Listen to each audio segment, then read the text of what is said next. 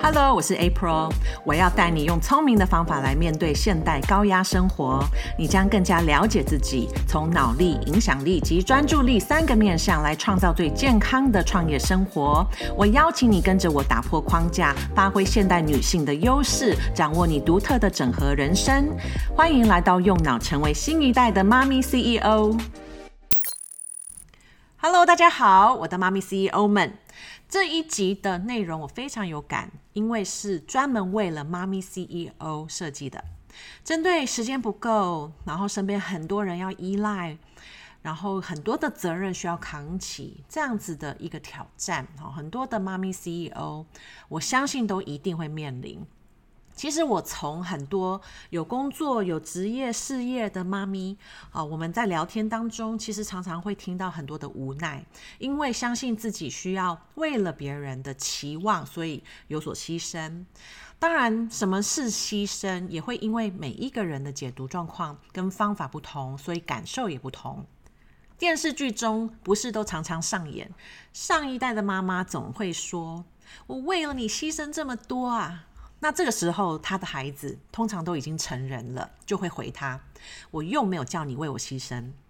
不知道你对这样的剧情有什么样的想法？相信每一个人都有不同的经验，但我是期待当你有机会听到我的 podcast，针对用脑来面对生活中的挑战，你可以相信全部都是你自己可以主导的。如果你看待目前你分配时间的方法是一种自我牺牲，那你的感受当然就是会有一点点的小委屈，会有埋怨。但如果你用另外一种角度，觉得这个是自己的选择，所以接受这个是目前的状况，然后你也愿意负起这样的一个选择的责任，相信感受又会不同。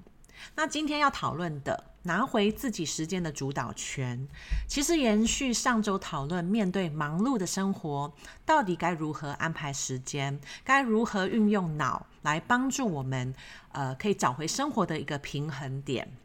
所谓的 work-life balance，好像就意味着工作跟我们的私生活时间分配是可以达到平衡的。但当我们有很多的目标、很多身份，哈，有妈妈、创业家、老婆、女儿、媳妇，这每个身份一定都绑定一些外在的期许，也有可能变成无法选择、一定要扛起的责任。实际上，生活的平衡点，是不可能用这样子的分配法来达成的。其实大部分的人都没有方法来真正的达到 work-life balance，但是我们都有共同非常坚信的一件事，就是我们都没有很平衡。所以，呃，平衡哈，想象是走在一个钢丝上，好像有需要很多的能力才有办法平衡自己的生活。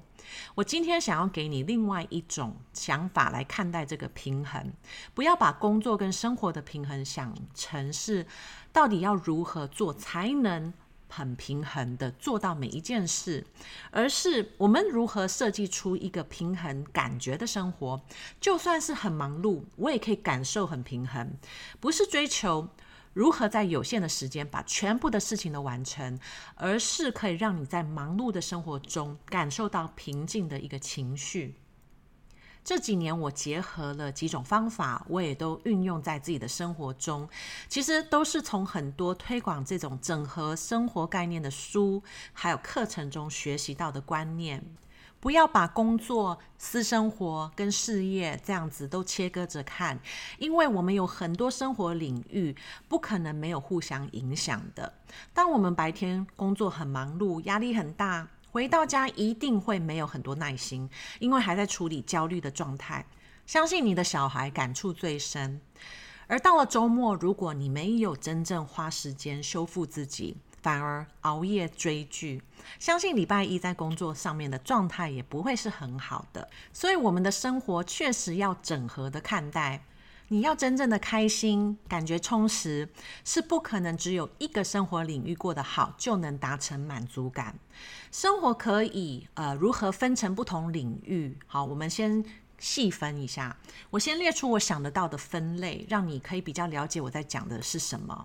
比如说有直癌，的规划、你的财富状况、你的个人健康，这包含了生理、情绪跟精神，然后你的一些关系，可能是你的婚姻、你的伴侣、哈朋友，然后另外还有家庭、孩子。然后再来就是心灵哈，可能你是有一些信仰，然后当然最后你的梦想愿景跟一些兴趣。那当然每一个人针对这些不同的生活面向都会有不同的优先顺序，会因为个人的价值观跟追求的理想生活模式，所以每一个领域都会有不同的一个重要性。所以今天要给予你的方法，其实跟你个人的优先顺序很有关系。看了这么多不同的书籍跟专家所推荐的一些观念，我截取了一个共同点，那就是你必须了解什么样的生活才是真正能让你感到最满足的一种模式。大部分的人都很少问自己，因为我们很容易直接的接受公版的想法。所谓公版的想法，就是。一个好妈妈应该要做到什么程度？事业有成功的话，又是如何定义？人生胜利又会是什么样的样貌？就是因为大部分的人相信，需要多多少少都符合这些公版的价值观。所以很容易活得很不满足，也会很疲累，因为你追的东西，它并不是你真正想要的。如果生活本来就有这么多的面向，而每天的时间是有限的，你想像切一块蛋糕一样，你如何平均分配时间给每一个生活领域？每天都需要经营这些领域，最后每一块蛋糕都很小，导致没有一个领域经营得很好。所以我觉得需要有另外一种方法来达成真正生活平衡的感受。我们其实不可能每天持续的都做到每一件事。如果最终的目的不是要很有效率的把每一个领域都经营到，在每一个领域都做到这些公版的标准，而是可以自己先定义什么对于我个人来说才是对的事。而且是符合目前我处在的这个季节生活阶段才是对的目标。譬如我在三十出头的时候，事业刚开始经营，我的小孩也一个一个生出来，那跟目前的我在四十岁这个阶段，一定目标会不一样。要感受生活很平衡，不是每天都要平均的分配时间给每一个生活领域。这样的想法会让我们永远做不到，因此而很挫折，也会常常有罪恶感。当我们可以换个方法来看待平衡的生活，重新定义平衡是从哪里来。当我们可以在对的时间完成对的事情。而对的事情也是自己可以随时定义的，只要符合自己现阶段的目标就对了。到了下个阶段，可能是下个月或下一季、下一年，其实随时可以重新定义对的事情到底是什么。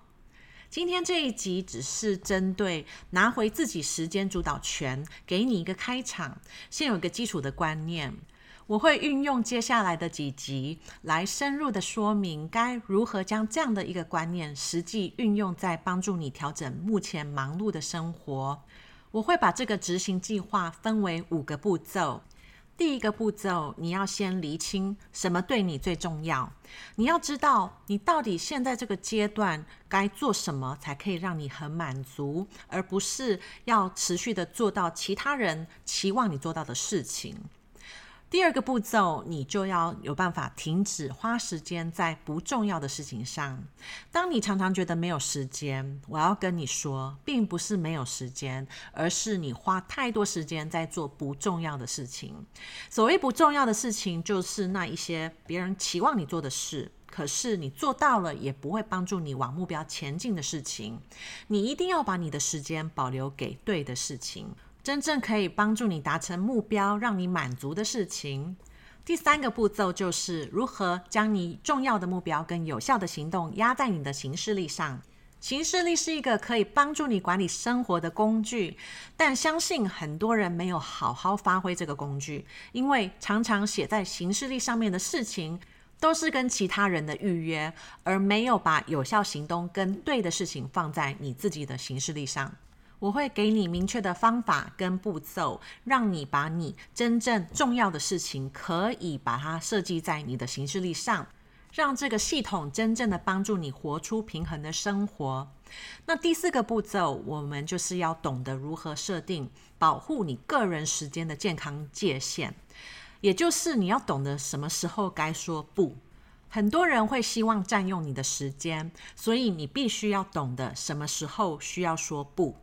最后第五个步骤就是如何真正的享受每一个当下，你不要持续的活在罪恶感当中。就算你前面几个步骤都做到了，也把行事历都设计好了，照着这样的行程过着每一天，如果你无法专注在当下，持续的担心其他的事情好像没有做好。在上班的时候担心小孩，然后在陪伴小孩的时候又担心工作没有完成。其实这样都无法让你真的很平静、很专注的过着你当下的每一天。所以这个五个步骤就会在接下来的几集我们深入的说明。只要你真的执行这些步骤，并且在每一个不同的阶段或者不同的季节，你都可以再重新的运用这五个步骤，再次设计出新阶段的计划，你就有方法可以在任何生活阶段设计出符合那一个阶段的平衡生活。只要在每一个阶段都可以活出很平衡的生活，累积起来，到最后就可以拥有很满足的整合人生。那期待下周开始跟着我一起拿回自己时间的主导权。下周再见喽，拜拜。